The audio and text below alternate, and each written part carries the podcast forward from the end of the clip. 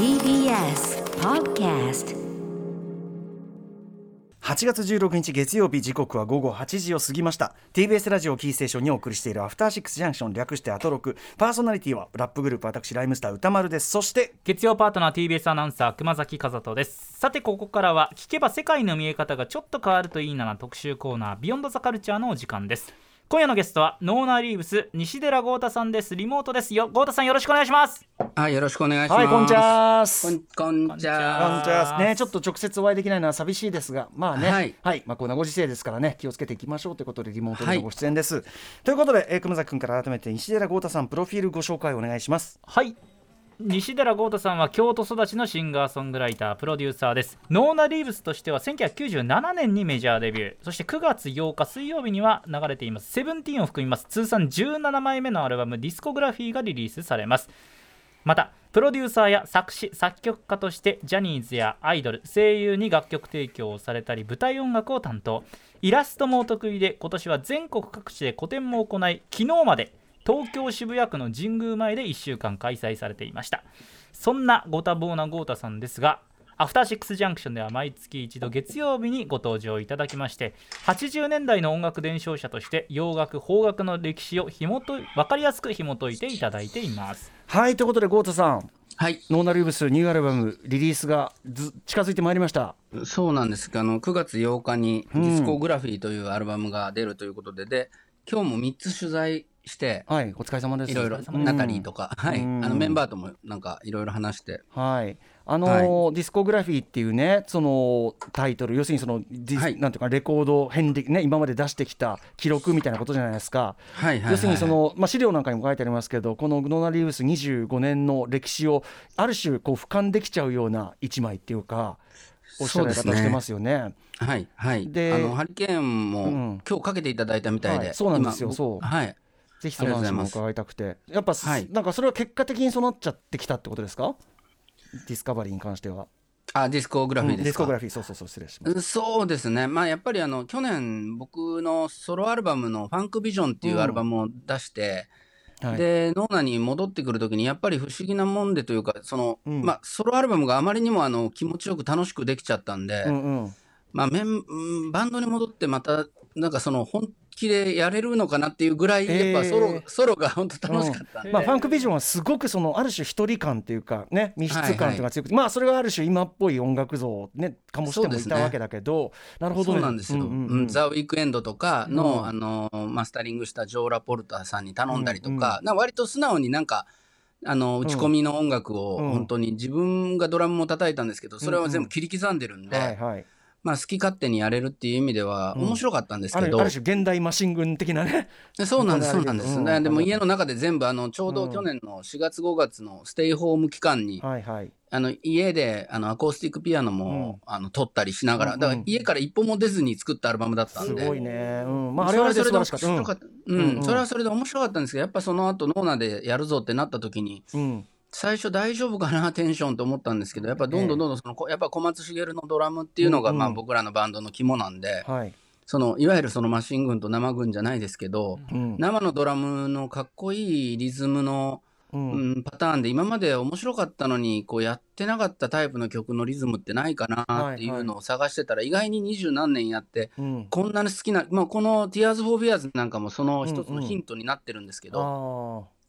うんこうこういうリズムの曲好きだったのになんで今までノーナでやってなかったんだろうみたいな、はいはい、うん、今の小松だったら全然できるなみたいな感じで、うんうんうん。まあ、それが結構あのやり始めてからはあこれもやってないあれもやってないみたいになって。うん、うんうんだからすごく、まあ、結果的にはめちゃくちゃ楽しいレコーディングになりましたね。うん、なるほどねあとね、はい。そういう意味ではだからすごく多彩な曲がね揃ってるとも言えると思うんだけど例えばセ,、はい。セブンティーンがさ、まあ、例えば「はい。透明がある」とか、こう、はい。アッパーなこう爽やか青春ソングのノーナリーブスその時期をね焦燥するとしたら、はいはい。今日ハリケーン聞いてあこれは、はい。そっていう意味で言うとねその、はい。ノノーナリーブスのキャリアを俯瞰するという意味で言うとあこれはあれだあの、えー、アレキだっていうさあのスフィンクスキーだとかさ、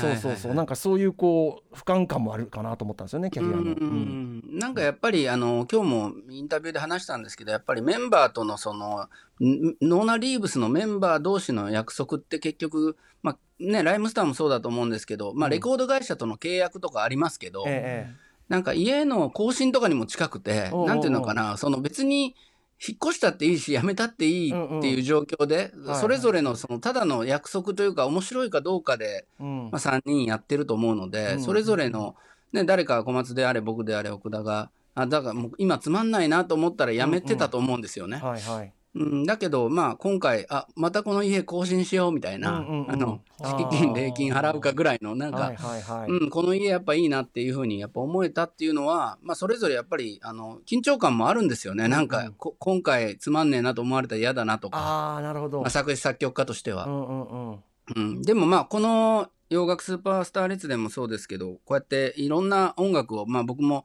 まあたまたまというか、こうやって改めて勉強して皆さんに伝えるっていうね、あの作業をやっぱり一月に一回結構大変なんですけど、うん、すみません本当まあ、うん、いやいや、でもや、やっていることが本当にまた自分の栄養にもなるしう、んうん、あのー分かち合えていることにもなるし、うんうん。すごいいい役に立ってるなってあ本当に僕は個人的にも思わせてもらってます。うん、あだったら何よりですね。それこそこいやいやいや。のハリケーンとかねちょっとそれこそモータ,、モータウン特集の時のなんか何かも関係あるかなとかねそういうテイストとかね、はい。うん、まあ、なんかフィードバックは70年代のホールオーツとか、はいはいはいやっぱりそういった、まあ、ちょっとフィラデルフィアソウルだったり、ドラムの感じとかいろんな意味でも、あすごくいろんな時代のそのブラックソウルバラードー感っていうのも入ってたり、もうちょっとブルーアイドな感じも入ってたり、さ確かに確かに。まあ白人的な部分も。ねブルーアイド感はノーナのね？また一つビッグテイストでもあるからね、うん。不思議なあのコードの響きになってるかなと思ってます。はい。さすがでございます。はい。ということでまあアルバムもありがとうございます。楽しみにしてます。はい、ありがとうございます。さあということで今日は先ほどから名前もちらちら出ておりますがこちらをお送りしましょう、ノーナ・リーブス西寺豪太プレゼンツ。80s ポップ戦国武将図鑑。Tears for Fears 編。はい。ということで、えー、Tears for Fears あそう、はい。確かにっていうかね 80s、相当でかい存在だしなおかつやっぱ今流れてる「Everybody は Wants い to Do the World」いまだにさ、うんうんそうなんです。こうむしろっていうか後年こうかかったりとかカバーもそうだし、いろんなところでその例えば映画の中で流れるとかそうみたいです。すごい今多い。うんに2021年、今年の3月13日に、うんはいアメリカのビルボード誌のオルタナティブデジタルソングセールスっていうののチャートの1位になってて、えーささ36年ぶりに、だからまあ、デジタルであのオルタナティブのあの曲を買って1位になって、それでまあロビン・ライト監督っていう方がうん。デビュー、デビュー映画として撮ったランドっていう2月に公開されたような映画で、また再注目されたっぽいんですけど、うん。まあ、リバイバルヒットにしてもやっぱりそのオルタナティブデジタルソングセールスチャートとはいえ首位になるってもう36年前の曲がっていう、うん。ね。まあ、本当にリバイバルしてるんですよね。で特にココロナの中でそのいろんな音楽をみんなそのストリーミングだったりで聞くときに、うん。YouTube で見たりとかするときにやっぱりあんまりこう時代がいつのものだからっていうふううんうんうんにうん。あのこだわらずに聴いてる人も多いみたはいいで、はいはいそれによってやっぱこの Tears for Fears の楽曲のこうタイムレスさといいますかうんうん。時代を超える感じが、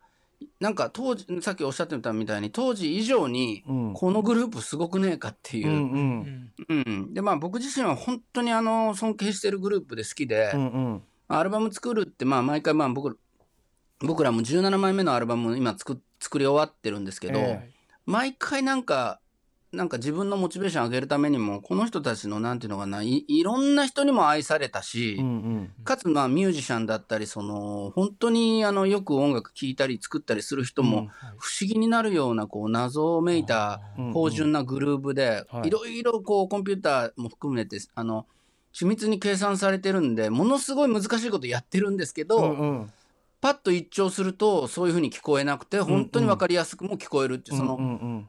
コマーシャルにしたから簡単にしていくっていうだけじゃないんですよ。はいはい。うん。うんそのなんていうかあり方は本当いつも尊敬リスペクトしかないなとこいうグの曲だって。変わった曲でそれこそリズムからしたってね。そうですね。ね。この「ルール・ザ・ワールド」後でまた聴いてもらおうと思うんですけど、まあ、全米ナンバーワンの曲ですけどこれ「チチチチチチチチチチチチ」っていう、まあ、いわゆる 3, 三連三連符うんで作られてる音楽ですけど、普通いや普通だったらシャッフルって、うんチッチチッチチッチッチッチっていう、うんうんうんまあどっちかというとその最初の拍うん、跳ねてるんですけど、チツツチツツチツツチツっていう、どっちかというとその真ん中の3連だけを強調したような、不思議な、だからシャッフルって言わないんじゃないかってうちのドラムのあー活も言っていて、本当はチッチッチッチッチッチなんだけど、うんチチチチチチチチチチチチチツうん真ん中の、うんあの、地を普通は抜くんだけど、うん。そこを強調してるような不思議なその今3連符のビートなんですよ今言ってて思ったけどチチチチチチチってすごく今のグルーブじゃん。そうなんですよ。めちゃくちゃ。ゆゆっくりすると、その今のヒップトラッホップとか、さ、うん、トラ完全にその3連符的なものが、その時代のそのグルーブをここ、まあ、何年も作ってる中で、うん、その、この Tears for Fears っていう人が、まあ、僕はずっと話してきたそのコンピューターと生ドラムのその共存であったり、そこでどっちを選ぶか、そして時代が90年代になってどうやって変わったかっていうのの、うんうんまあ、すごくこう、なんつうかな、一番わかりやすい道しるべみたいな人たちで、うんうんうん、あのーそのあたりも今日喋っていければなと思います。はい、ちょっと僕も改めて勉強させていただきたいと思います。えーということで、Tears for Fears について西浦豪太さんに解説いただきます。よろしくお願いします。よろしくお願いします。After Six Junction. はい、時刻は8時12分です。TBS ラジオキーステーションに生放送でお送りしております、アフターシックスジャンクション。この時間は特集コーナー、ビヨンドザカルチャーをお送りしています。えーということで、ゲストはノーナリウス、西寺豪太さん、80s ポップ戦国武将図鑑、Tears for Fears 編を今夜お送りします。豪太君、そういえば、さっきの話で、はい僕、うっかはいはいはいりスルーしちゃったんだけど、ロビン・ライトってあの女優のロビン・ライトがあ長編映画の初監督したんだね。俺も知らなかった、これ。で、ランドランド僕ね、映画は詳しくないです。そう、そうみそそれでですごいことですね。ね、でランドで、あのーでそれにこの、えっと、ルール・ザ・ワールドが使われてるんだ、うん。うん。それでまた流行ってるらしい。ちょっと日本でもねまだ見られてないんでこれちょっと見ら見たいなと思いました。はい、はい。補足情報でございます。ということではい。豪太さんよろしくお願いします。はい。うん。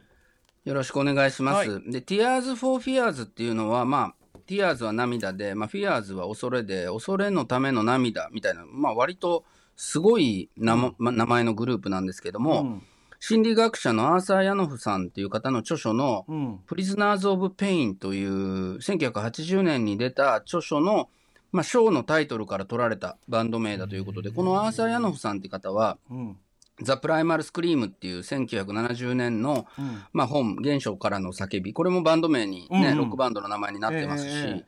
ビートルズ解散後のジョン・レノンと小野洋子さんも、ヤノフ博士の、まあ、患者というか、まあうん、ちょっと小さい頃にあったその嫌なことだったり、トラウマだったり、恐怖とか痛みがあったら、それを心にしまわないで、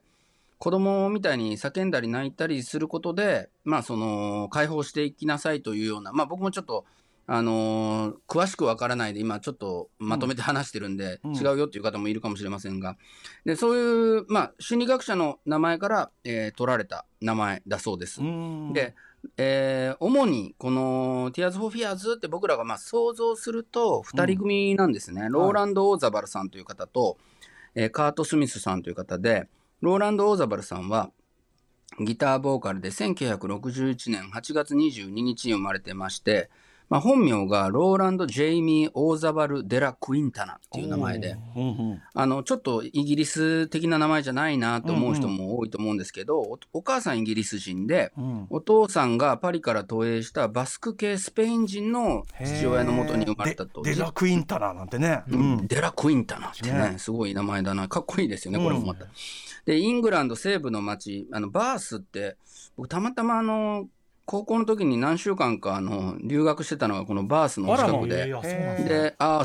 あ、の、ティアーズ・フォー・フィアーズの街やんって、まあ当時もうファンだったんで思ってたんですけど、この、このバースって街がロンドンから1時間強特急で、で、温泉の、まあ、バス？あの、うん。バスクリンとかのバス、あの、温泉っていう、まあそのまんま、あの、お風呂みたいな名前の、うん。まあ街なんですけど、まあ、イングランド有数の観光地で、まあ、人によっては熱海と京都が混ざったみたいなとこだっていう人もいて、ロンドンに次ぐ2位、えー観光地として人を集めてると。そうなんだバースあ昔昔ながらのなんか街並みとかがあって、うんうんまあ綺麗なところで。うんで、ここで、えっと、ローランドさんは、あの、後のバンドメンバーになるカート・スミスさんという方と出会います。13歳の時にあったんですけど、まあ、1974年のことなんですが、はい。えーこのカート・スミスさんはベースでボーカルも担当するんですがどちらかというとローランドさんはかなりこう悪が強いというかうん。モコモコしたボーカルで。うん。でまあ、ルックスも割とこう、まあ、エスニックなというかうんちょっと特徴のある、あのルックスされてるんですけどカートさんの方はあの声も割とクリスタルというか、うんうん。あのまあ、ピュアなあうん。の響きを持ってる声で、うんうん。まあ、たまにカートさんが歌うっていうような感じで、うん。えーバンドの中でのうん。役割分担されてますけど先ほどからかかってた「えー Everybody Wants to Rule the World」はカート・スミスさんの方がリードボーカルね。取られてヒットさした楽曲ですね。僕。ちょっと後ほど出ると思うけど最初シャウトでうわすげはい。えって思って、したらあ、はい。こっちの人も歌うんだみたいな感じだったんですよね、うんうんうんうん2曲目だったからね。そのあのセカンダルなんですよね。もそうそうそう、うん。でもまあえっと作曲の分担で言うとまあ91ぐらいにローランド・オザバルさんの方が多いですね。へうん。ただその加藤さんがリードボーカル歌った曲がヒットする歌も多かったんで、うん。まあそういった意味でまあ2人はいいコンビだったんですけれども、うんうんこの2人のご両親が、えーどちらも離婚をしていて、うん。それでその13歳の時に会った後にお互いその離婚してる家庭に暮らしてるっていうことでそこですごくこうまあ悲しい思いだったり、うん。辛い思いっていうのを2人は共有できて、うんうん。でその中でその、まあ、ある種結束を固めながら、うん。どんどんどんどん10代音楽を彼ら2人はやっていくんですけど他のメンバーなんかもいながら、グラデュエイトっていうグループで1980年にニューウェーブ系とかモッツ系とかいろんな言い方されてるんですけど、うんうん。えー翌年解1回デビューするんですね。うん。でも翌年解散するんですけどこの頃のなんかこう2人のやってる音楽とか影響とかを見てると、うんあのシング・ストリートの映画で、はい。半年ごととかにあの、主演主人公の男の子たちがファッションとか、あのうん音楽変わっていくじあゃないですか。の影響を受けたものをまんまの格好してあれが超可愛いんだよね。そうそうそうそう、うん。ああいう感じだったんじゃないかなと思うんですよ、だからある時はモッズである時は何々でみたいな。なるほどね。ポール・ウェラーに憧れてこうしてみたいな。それで途中であのいろんな人にまたブライアン・イーノに憧れてとか、割とそんな感じだったっぽいですね。で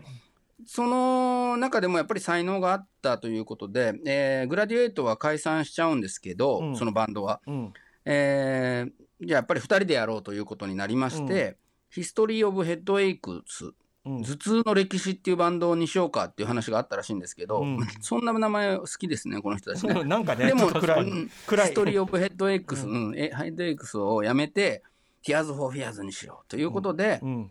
えー1981年もうやめて即、えー Suffer the Children 悩める子供たちというデモテープを作ったらいいじゃないかと大人たちが寄ってきてですね、うんうんお前らデビューしたらどうやということで、あ分かりましたということで1981年10月、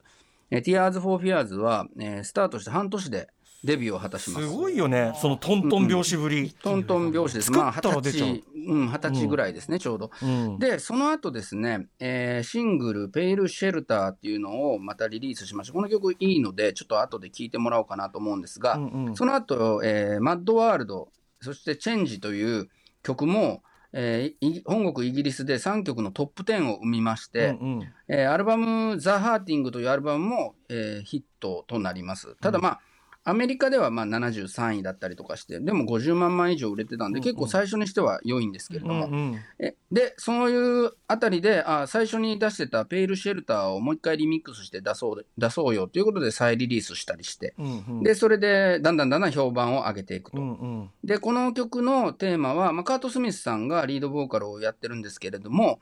あの女の子よりも両親に愛されたいと願う一種のラブソングなんだというふうにあへのー。作曲作詞のローランド・オーザーバルさんはおっしゃってますね。アルバムタイトルからしてやっぱそこが本当に最初はメインテーマだったんだね。そうですね。あのやっぱりあの子供が膝を抱えてこう悩んでるみたいなな泣いているみたいなジャケットだったりとか、はまあ自分たちもまだ二十歳そこそこだったっていうこともあると思うんですけれども、うん非常にそういう、まあ、ポップな世界とやっぱりそういう自分のパーソナルな傷みたいなものを、うん。まあ、組み合わせた楽曲が、あうん。の一番初期は多かったと思います。はい。うん。ただなんかこの「ペールシェルター」って今から聴く曲ももうメロディーがともかく美しくて、うん。あのそういった意味でもファーストの時点から「あの Tears for Fears」の素晴らしさっていうのは、うん。一つ、えー世世の中の人に届いててたんじゃないかなと思います。はいそれでは、えー聞いていただきましょうか。えー、Tears for Fears のファーストアルバム、The Hurting からペイルシェルター。ファーストアルバム「ザ・ハーティング」から「ペイルシェルター」をお聴きいただいていますはいはい。いまだにこれもねこれもやっぱ 80s クラシックスとして全然いまだにあちこちそうですね。まあ本当この A メロの美しさはやっぱりこう特筆すべきというか、うんもう本当に、音がいいあと本当。そうですね。ううん。ん。あの、この時点で、なかなかこう注目の新人というような扱いを受けていた Tears for Fears なんですけれども、その後、The Way You Are という曲をリリースしたところ、そこまでのヒットにならずに、どうしようかということで、1年いろいろ休んでブランクがあったんですけど、その間にですね、えーイアン・スタンレーさんというキーボーディスト、そしてドラムのマニー・エリアスさんという方と、まあ、ツアー回ったりする間に仲良くなって、うんこのイアン・スタンレーさんというキーボーディストがすごくこう重要な役割を果たす人でしへてー、ちょっとあのメンバーたちよりは年上だったんですけれども、うん。自宅の8トラックレコーダーのレコーディング設備を無償でメンバーに提供して、で、えっと、この次のアルバム、Songs from the Big Chair っていうアルバムが、うん。えー、Tears for Fears のもう大出世作になるんですが、このアルバム8曲入ってるんですけど、ええー、6曲かな ?1、2、3、4、5か。5曲を、8曲中5曲をローランドと一緒にこのスタンレーさんが作っているんですね。つまりこう、まあ、あの、最初2人が Tears for Fears なんですよって言ったんですけど、うんうんこのファーストアルバムからだんだんこのセカンドアルバムに行くに従ってツアーで回っていたこのキーボードのイアン・スタンレーさんとドラムのマニー・エリアスさんが正式メンバーになりまして、うんうんうん。だからあのジャケットでは2人がバーンって顔に出てるんでこの2人がうん。Tears for Fears なんだってお思いがちなんですけど。俺もデュオだと思ってたよいやそのい一番売れたこのアルバムは、うん。あのセカンドアルバムの「Songs from the Big Chair, the Big Chair は実は4人組バンドでそしてプロデュースのクリス・ヒューズさんっていう人も、うんうん。さっきの「ルール・ザ・ワールド」という曲は、えークリス・ヒューズさんとイアン・スタンレーさんとローランド・オーザバルさんの共作なので、うんうんうん。かなりこの、うんだうんセカンドアルバムのみんなが知ってる「Tears for Fears は」はい。その5人のチームで作られた非常になんかな特殊なあのい今思ってみれば特殊なアルバムなんですよ。でそのオーザバル・スタンレーっていうそのサソングライティングチームがかなりのその影響力をもう与えていて、うんうんで、えっと、シングルにもなった「ヘッド・オーバー・ヒールズ」っていう曲だけ、うん。えーカート・スミスさんとローランド・オーザバルさんの共作なんですけど、うんうん。作曲クレジットに実はそのカート・スミスさんが入ってるのはその曲だけなんですね。うん、だからあんだけ表に出てきてるけど、うん。うん意外にこうね。5人5人組の普通のバンドだったみたいな。そうなんだ。ビデオでもねだってカート・スミスさんがメ,、ね、メインで歌ってとかさ、まあそうですね。本当車乗ったりとかしてて。まあもちろんあの演奏してるメンバーも映ってるんですけど、うん。意外とそこはあの忘れられがちなんですけど、でうん。このイアン・スタンレーさんは後にアーハのプロデュースしたりとか非常に才能ある人なんですが、うん。この人ががこのイアン・スタンレーさんとそのプロデュースのクリス・ヒューズさんという方がう、ん。どちらかというとそのデジタル的な機械のうん。その達人だったんですね。はいはい。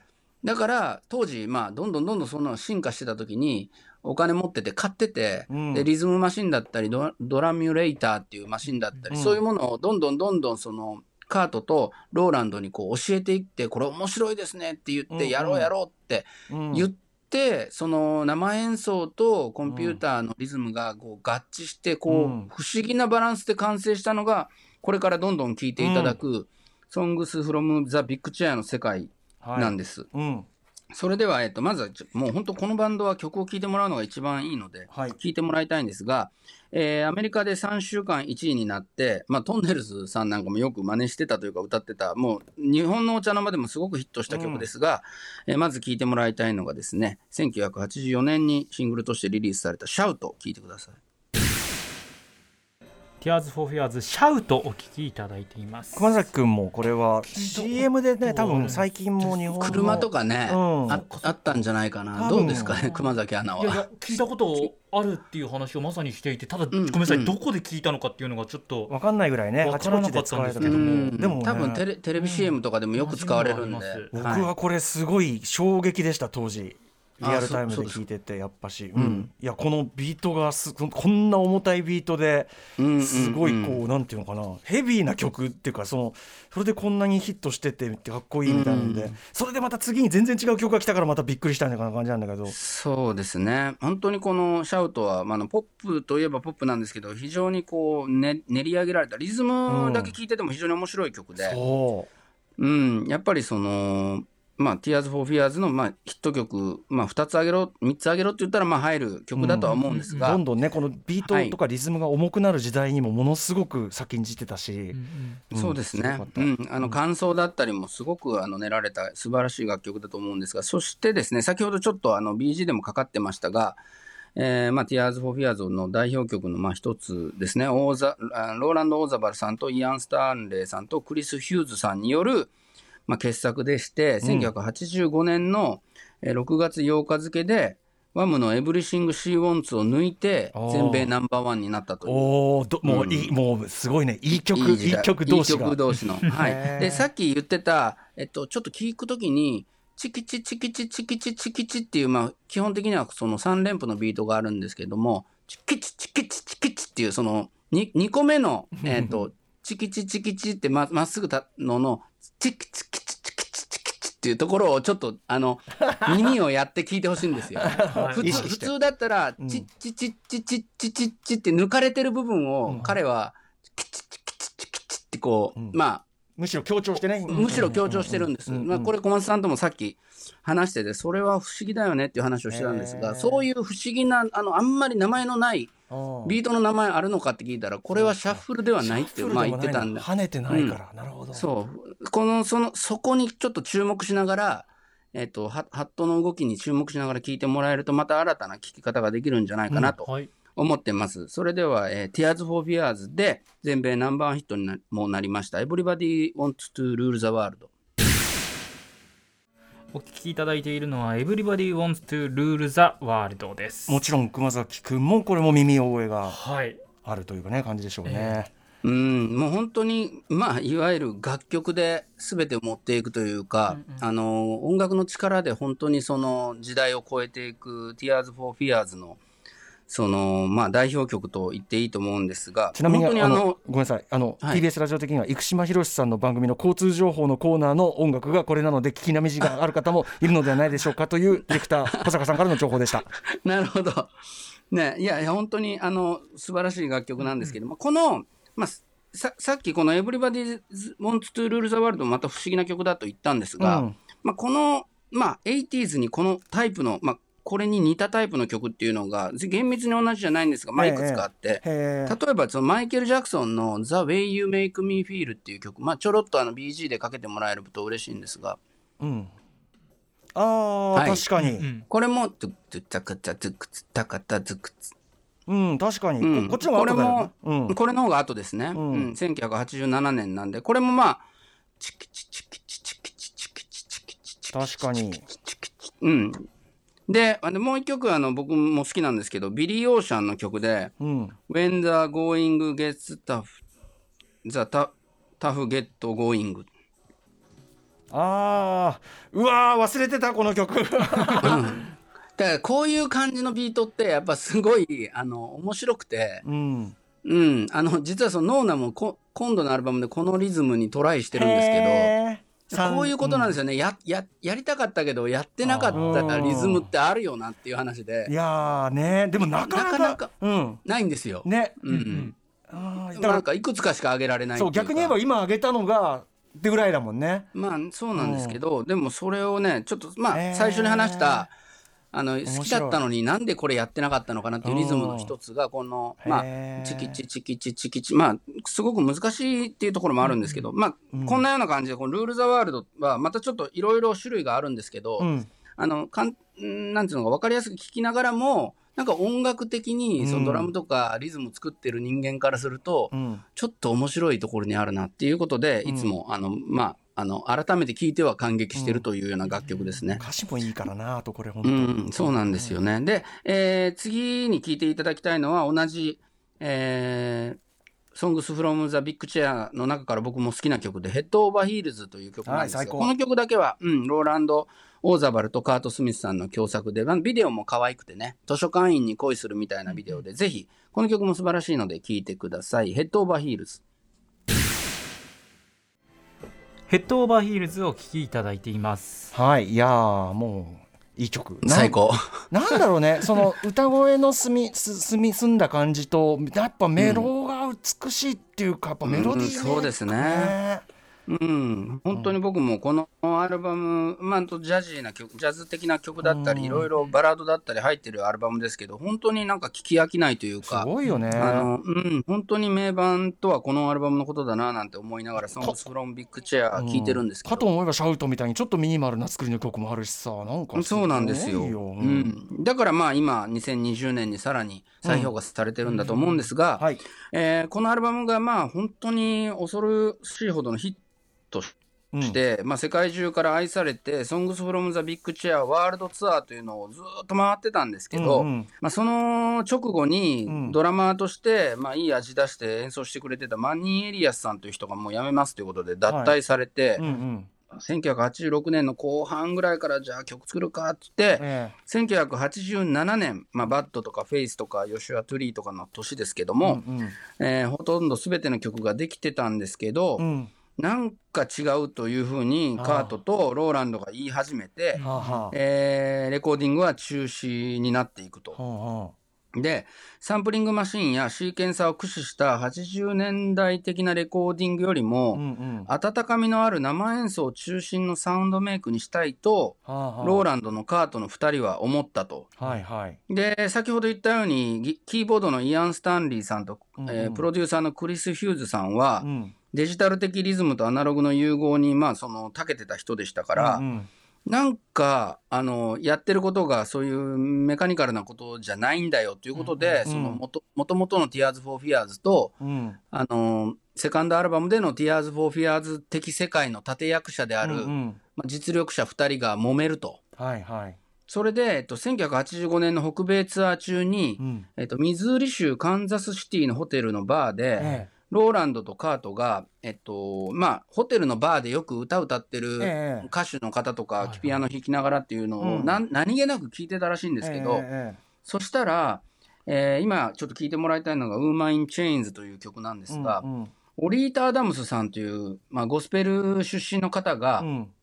ピアノを弾き語りしてたらしいんですね。うんうん。まあ、本当に地元の割とミニマムなお客さんに向けて評価されてた、まあ、ほ本格派の歌手でピアニストだったんですけど、ええそれを見てそのうん。ポップスターとして世界中で崇め立てられまつってうん。ライブを回っ疲れてたうん。そのメンバーが、うん。あカートとローランドは泣いちゃったらしいんですよ。うん。うんあまりにも素晴らしいとこの女性シンガーはうと。んうんそれでもうショック受けて、うん。いや俺たちそんなメカメカで打ち込んでどうだこうだっていう風なやってる場合じゃないと。本当の音楽はこれだみたいな話になっちゃって、うんうんうんそれで、えっと、そのまままあ一旦あのイギリスに帰って音楽作ったりしてたんですけど、うんうん。やっぱあの人のあのボーカルすごかったんじゃないかっていう話になり、そんなこと言ってる間に、えーイアン・スタンリーさんやクリス・ヒューズさんとの関係がだんだん悪化していって、うん。バンドを辞めてしまうと、まあ、結局2人に戻っちゃうと。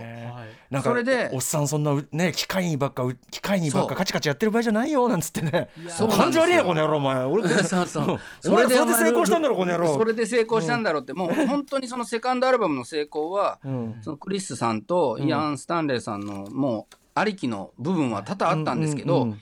ここがまあ、Tears for Fears のすごいとこといえばすごいとこなんですけど、うんうん。いや、もう生演奏の時代だと、次は。うんうんうんそして、その2年後に、そのオリータ・アダムスさんの、えー居場所をちょっと今みたいにインターネットもなかったんで大変だったと思うんですけど、うんうん。探して、はい。Tears for Fears の次のアルバムに、えー入って参加してくれませんかって頭を下げに行ったと。すげえ。で、まあ、オリータさんからしたらもう実力者ですけど、うん。そのと年も下の、うん。まあ、世界的に有名なアーティストが言ってきたっていうことで、あじゃあいいわよということで、うんうん。今歌っているシングルにもなったんですけど「ウーマイン・チェインズ」って曲で、あのーもう、えーデュエットしてたりとか、うん。このオリータ・アダムスさんをすごくフィーチャーしたアルバムの中での作りにもなってまして、うん。ドラムがフィル・コリンズだったりとか、はいはい。うん。フィルコリンズそういう意味でん。うん。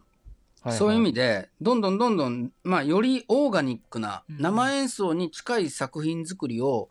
えー途中から、えー、Tears for Fears はしていくと。これはでもひょね時代の流れとしては先読みとしては実は、っうん、てことだよね。そうなんですよ。1988年の初頭から、まあ、86年の終わりからやってた、うんちょっとメカニカルなレコーディングを全部捨てて、うんうんそして88年の初頭にもう一回普通に演奏の上手いメンバーと生演奏でやろうというアルバム作りをうんスタートして、うんそして1年半後の1989年7月にようやくうん。次のセサードアルバムの The Seas of Love っていうアルバムがはい。完成するんですけど、うん。ま、前のアルバム The Songs from Big Chair から4年半の日々が当たってうん、るんですよ、だいぶなブランクだもんね、この時代の流れが、うん、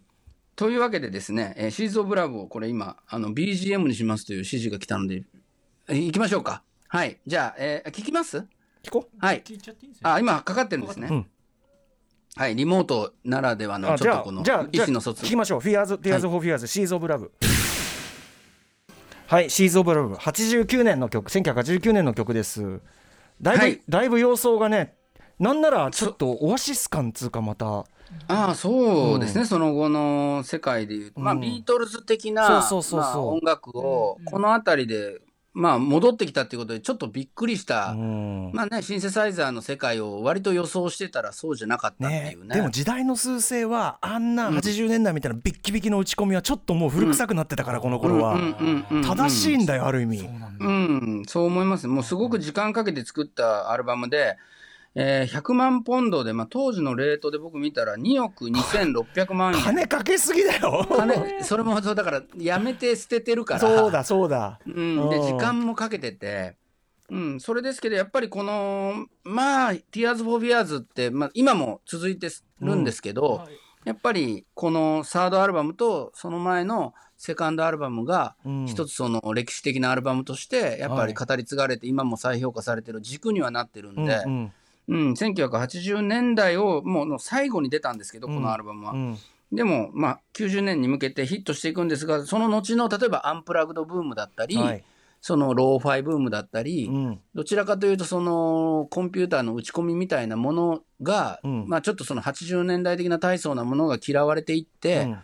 オーガニックな響きが、まあ、ジョージ・マイケルの「Listen Without Prejudice」ってアルバムも同じようにこうピアノだったり、な生の楽器の響きっていうのを大事にしたアルバムでしたけど、うん。その時はなんでって言われたことが、うん。そのうちにはどんどんどんどんやっぱりこうだよねっていうふうになっていた90年代に、まあ、つながっていく橋渡しになったようなアルバムの一つです、ね。ヒップホップとかもね打ち込みで作っててさえ音そのものはオーガニックうん生音が中心になってるからもうこの判断はすごく正しかった本当に。うんうん、すごそう思います。はい、そしてまあこの中でも僕の、まあ、一番好きな曲と言ってもいい曲が今から、えーかけてもらう「おー Advice for the Young at Heart」って曲で、うんこの曲もう本当に好きでニッキ,、えーニッキー・ホランドさんという方とローランド・オーザバルさんが作った楽曲でイギリスで29位になってます。えー聞いてください。Advice for the Young at Heart。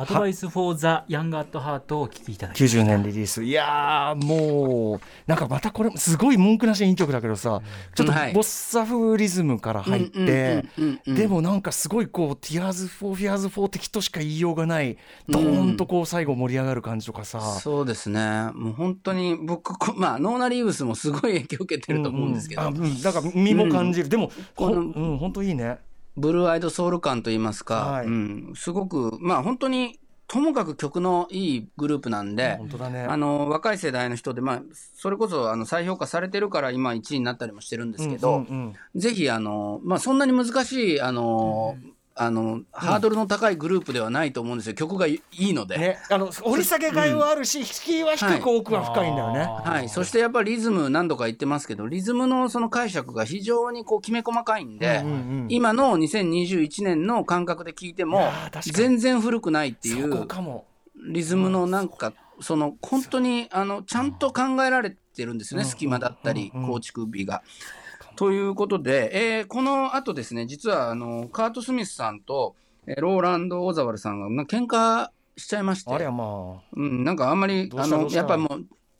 まあ、うん。ちょっとどちらも完璧主義だっていうところがあると思うんですけれども、まあ、80年代最後にオーガニックな生演奏の魅力を再提示した感覚の鋭さがありつつも、うんうんえーローランドとカートの不和がこの後表面化してカート・スミスが脱退、うん。そして93年にもうローランド・オーザバルが Tears for Fears という名前で一人でやることになり、はいえーキング・オブ・スペインというアルバムと、えー先ほど言った93年のエレメンタルというアルバム、4枚目と5枚目はローランドのソロプロジェクトとして、うん。Tears for Fears 出すんですけど、うん2004年に、はい。えーやっぱり仲良くもう一回2人でやろうぜっていうことで、うん。エブリバディ・ラブ・ザ・ハッピー・エンディングというアルバムを出して和解します。うん。そしてまあこれもまたビートルズ的要素に満ちた傑作アルバムで日本でね正式に発売されてないのかな。ね。聞いてなかったこれ。いやこれ非常にいいんですけどまあああのーちょっとね今回もなかなか正式発売されてないからなかなか手に入らないみたいな話もあって。あのサブスクには入ってますね。はい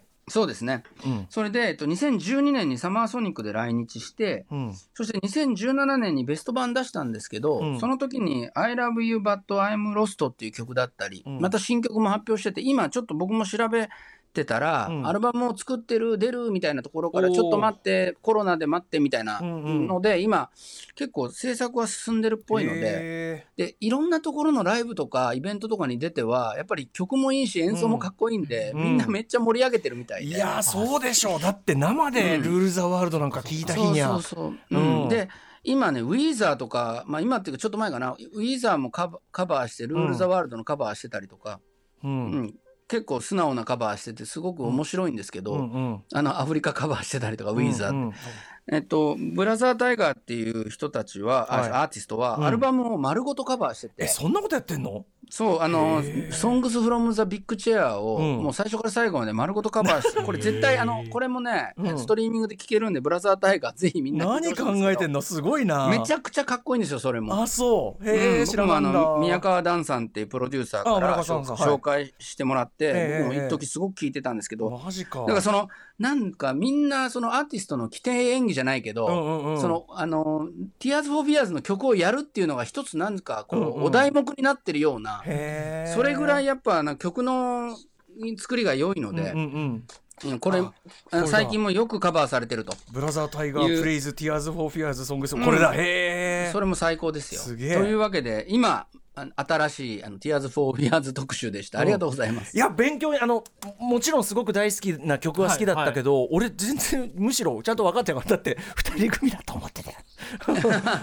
二人組の時もありますけどね。多いけどね、ははいい、はい。いや勉強になりました。ありがとうございます。ありがとうございます。ということで、えーノーナリブス9月8日水曜日には17枚目のアルバムディ,、えーディスコグラフィーがリリースされるということで豪太さんからのお知らせ最後にお願いします、はい、このディスコグラフィーあのタワーレコードのオンラインとかタワーレコードで買ってもらうとインストがついてたりインスト版？僕の歌の入ってないあのそれすごい面白いんで、ノーナの演奏の面白みがさらに分かると思うんで、うんうんうん。とかなんかいろんなものがあのタワーで買うとえっていうぐらいついてるんで、うんうんうんうん。ぜひタワーレコードで予約してもらえるとはい。いいね。嬉しいです、あとあの Amazon ミュージックでポッドキャストやってて小木矢作の小木さんが来てくれた回もありますので、うんうんえー西寺豪太の最高ファンクラブ TBS ラジオファンの方はぜひ小木さんの回めっちゃ面白いんでうん聞いてください、はい、ということで、えーはい毎月毎月おいそあのねアルバムリリースのあのすごい忙しい時に本当にありがとうございます。ありがとうございます毎月楽しみにします。えー、ノーライブス西寺豪太さんによる本日は Tears for Fears 特集でした。豪太君ありがとうまたね。ありがとうございましたありがとうございました Station. After Six Junction.